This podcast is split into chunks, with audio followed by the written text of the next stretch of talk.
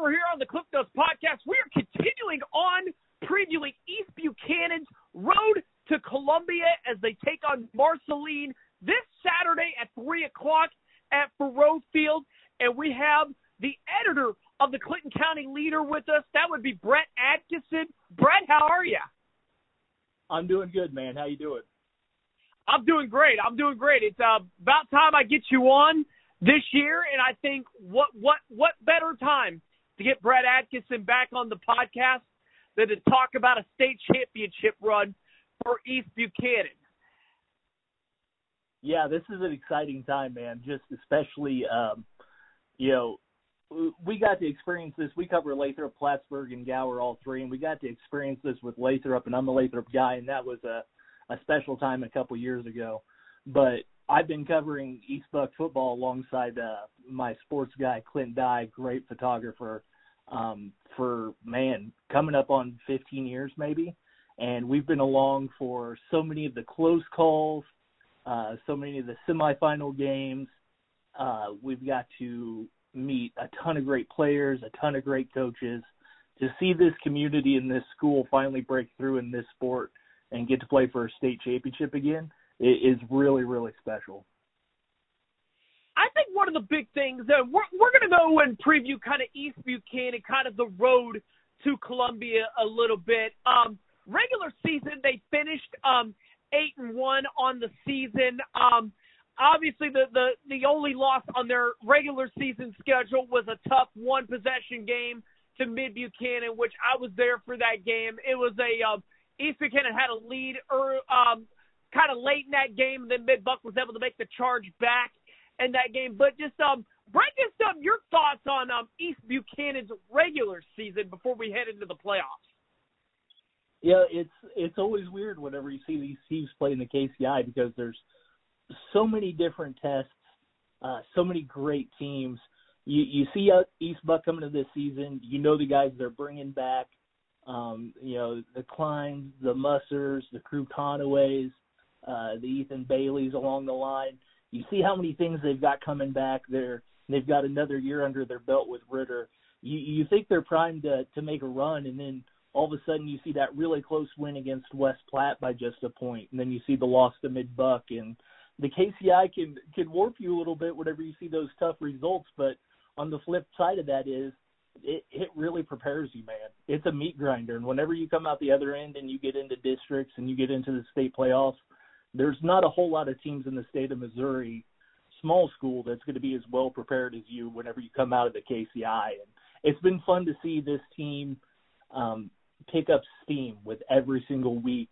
You can see the confidence they're playing with, um, how much they know and understand their assignments, their discipline. You see them running around faster. It's been a fun time. It will it prepared them very well for this. Well, Brett, let's talk about um, Class One District Eight now, the um, the district tournament, and um, the seating for this tournament um, got a lot of talk on social media before this tournament even kicked off, talking about seating and who should be seated where. But really, that didn't matter. I mean, you still have to go play the games. Um, East Buck was able to shut out Carrollton in the first round, but I want to focus real quick on them. Um, I talked to Coach Ritter. We talked about getting the monkey off their back against Mid Buchanan, a team that um, they've come close to beating before. Um, they've had a little bit of a losing streak against. So, um, just um, your thoughts on them kind of um, breaking that losing streak to Mid Buck and kind of um, getting in, getting in the right direction with that game.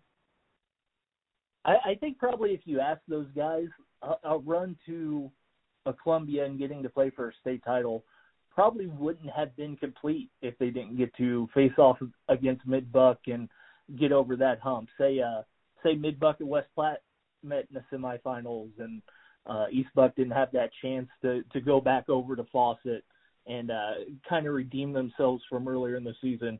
It, it wouldn't feel the same. It it wouldn't feel uh, as complete. And I think obviously they got a lot of confidence out of that. Um, Coach Fritz's teams are, are always so good, so salty, so disciplined. Um, it, it's another one of those opportunities not only to beat your rival, beat a team that you've been losing to, and uh, kind of get over that hump, but it's another opportunity to prepare yourself. So whenever you get down the line, you remember you've been in the battles with Mid Buchanan and Hamilton, and uh, uh, it's it it helps you. It, it helps you big time. Well, after that game against Mid Buck, that was 35 to 21 there. East Buck was able to get the victory in that. Um, they moved on the next week on a Saturday afternoon game against University Academy, and um, University Academy was the number one seed. As we talk, as I mentioned earlier, uh, there was a lot of discussion as far as seeding on social media on this bracket because we we talked about numerous times how how strong the KCI is, especially at the top. But East Buck was able to go on the road to University Academy and handle them pretty um pretty convincingly, 38 to 12. Just um talk about that game and and East Buchanan really completing um, the next step on their road with a district championship. Yeah, you know, University Academy is one of those things. They play a lot of bigger classification schools. They uh, they get a lot of bonus points, so that buoys them up a little bit. Um, but you know, I think ultimately they they earn that number one seeding whenever they beat West Platte.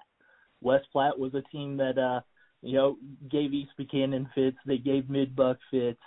Uh, so for University Academy to win that semifinal and make it to the district championship kind of put uh you know, put a lot of I don't want to say haters, but those who had questions to the side. And I was certainly one of them. I definitely questioned um, you know, with these bonus points, did they truly match up to teams like uh, East Buck, Mid Buck, West Platte? And I think they did. That's probably a, a little bit warped by that East Buck score because East Buck went down on a Saturday and just had a heck of a performance and I think that was the first time after getting that mid buck win, getting over that hump, um, you got to see them really start to reach full stride between everything they have along the line, everything they have at running back.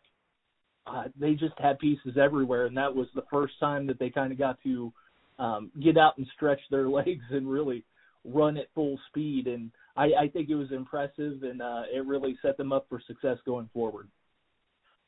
And then we're on to the Class 1 quarterfinals. Hamilton makes a return trip to Gower. And um, I think if you were to uh, pick up a copy of the Clinton County Leader a couple weeks ago and you were to read the score of this game, you might have thought it was a misprint because 22 to 12 was the score in this game. Let's talk about week four. 22 to 12 was the score in that game. You would almost like, was there a misprint? Was there? Was did they play pretty much a carbon copy of the Week Four game? What happened here? Uh, it's it's pretty amazing to have two two games come out with the same result with the same score and feel so entirely different because I I think that first that first game you had Hamilton um you know they beat Lafayette County early in the season um they come into East Buck on a rowdy Friday night and you know, in the second half of that first game, Hamilton really won the second half. They were able to shut down East Buck's offense. Um, they were able to to move the ball on them. So it, it really made you wonder, okay, is East Buck going to be able to put this together? Or are they going to come out of this game better? And then you look at that second game, it's the exact same score, but if you look at the pressure that Hamilton put on East Buck's defense through that entire game. They were able to hold on to the football. They burned up clock. They scored a couple times. Um, they just kept putting pressure on East Bucks defense, and East Bucks defense stepped up to the challenge every single time. They've got so many big guys up on that front line. You talk about Ethan Bailey, who's a beast. Um, uh, I think Caleb McCartney's up there. Just so many beasts on that front line, and you worry about them are they going to get burned out? Are they going to get a little tired towards the end? Uh, some of these long drives, are they are they going to get tired? And they just didn't, man. They dug in. They withstood all the pressure. And as much as that first game felt like it led to some more questions than answers for East Buck, it felt like that quarterfinal game against Hamilton answered a lot of those questions. Well, that that was a win against a uh, fellow KCI rival. Uh, the next week, which was last Saturday, um, Thayer comes to town five and a half hours away to Gower for a playoff football game. Um, first of all, before we get into the game, um, how big do you think it was for for Thayer having to go to Gower instead of let's say you know East Buck having to make that road trip to like a Thayer or like a Windsor or somewhere like that. Um, them getting the um, the final two um, games before state. How big was it getting those two games at home?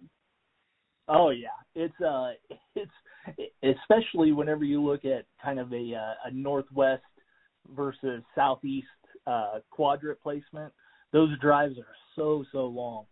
So uh, yeah, it was definitely big to get to host it at East Buck. Um, you don't have to worry about accommodations. You're not spending the night anywhere. You're not worried about the family making the long drive, how early you're up, how late you're going to bed. You don't have to worry about all of that. Um, I, I think that was probably far from the determining factor, but at the same time, uh, anytime you're an East Buchanan team and you can play in front of that home crowd, it's just such a great crowd. You have everybody from the community and the school district there behind you, uh, and at the same time, you got a lot of people from different KCI schools and area schools who were coming out and watching. So it was definitely it wasn't the primary factor, but it was definitely a big factor. Well, let's talk about the game on last Saturday. Thayer comes to town once again. Uh, 34 to six uh, was the final score. It seemed like East Buchanan was clicking on both sides, on all facets of the of the football uh, in this game. Just um, talk about your thoughts on East Buck's dominant performance on Saturday.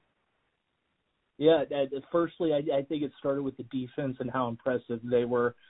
Um, wh- the fun part about the semifinals is you're diff- you're definitely pitting different regions against each other, so you have an idea of maybe how teams stack up, but you really don't know until you get into it. And that defense was very salty and dominant from the beginning, and they just keep getting stronger as they go along. I think they've had uh, you know, 12 turnovers in the postseason alone and to to hold a Thayer team to six is just so huge. I think it's been a couple of years since Thayer's even be, been held to just six points. So it definitely started with the defense, withstanding that pressure, uh, creating a couple key turnovers. Crew Conaway had a great interception down in the Thayer end zone to keep them out of there.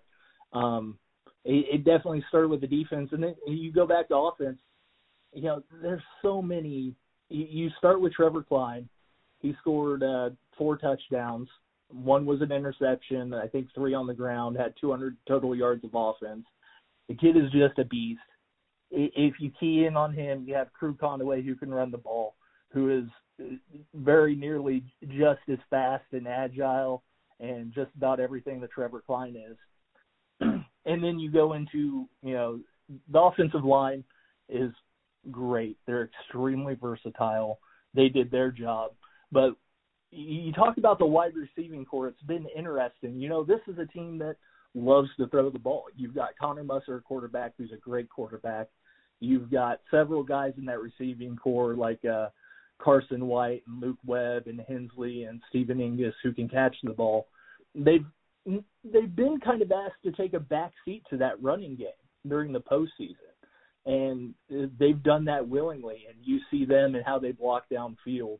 That's great. But whenever they're called on, this this team could still throw the ball around. Musser's thrown uh, for 600 yards, and I think he's had 73 pass attempts in the postseason alone. He hasn't thrown a single interception. So there's just so many. There's too few weak links to really key into one facet of this offense and I think that's something that Thayer struggled with pretty mightily on uh, on Saturday.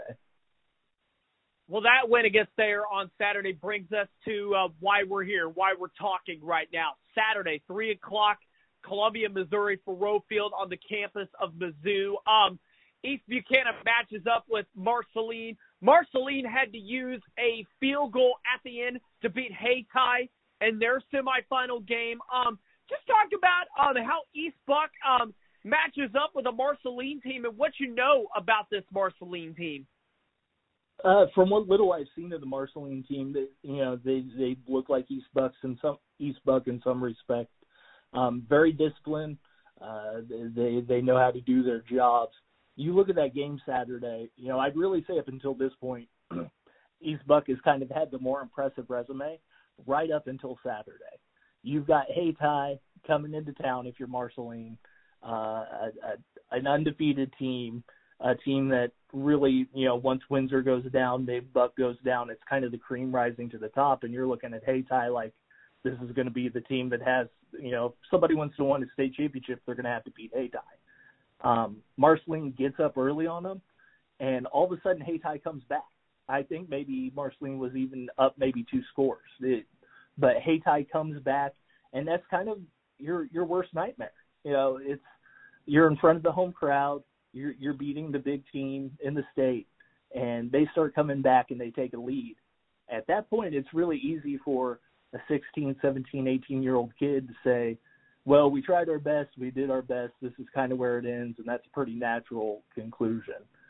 For Marceline to bounce back from that, get in scoring position, and make that field goal and knock off a team like Hayti says so much about their tenacity, uh, you know, how they're coached, uh, so much about them. So you're going to have two teams coming into Faurot Field on Saturday who are battle tested. They're hungry. They're not going to shy away from each other.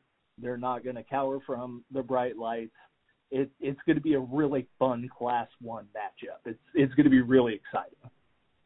I would definitely highly recommend if um, people don't have a ticket to go to Columbia this Saturday, definitely get on Mission.tv and watch it. It's gonna be it's gonna be tremendous. Um, Brett, um, before we let you go here, um, talk about um, what you've got in store this week um, for the Clinton County Leader. Um, I know you guys are going to be busy with state football coverage and a lot of other things going on in Clinton County. Talk about talk about what what all you got lined up for the Leader this week and where people can find your work. Uh, definitely this week we'll we'll have a few pages on that uh, uh Thayer game. Uh, great photographs both from I and uh, Clint Dye, our sports guy, who is you know he he's relocated to Iowa. This this is kind of speaks to the East Buck community and getting to be a part of it and the people they are. Uh, Clint Dye moved to Iowa several years ago, and he still comes down every so often to catch East Buchanan football games. He he knows the coaches, he knows some of the guys um, and, and he just loves it. So he's been coming down. He got a few pictures. Uh, I've got a few pictures. We'll have a preview. We'll have game recap, and then next week we'll be blowing it out with a, a special section at state and really get a chance to to to honor this team, the coaches. Um, it it's just so great to see East Buck here, getting to know this community.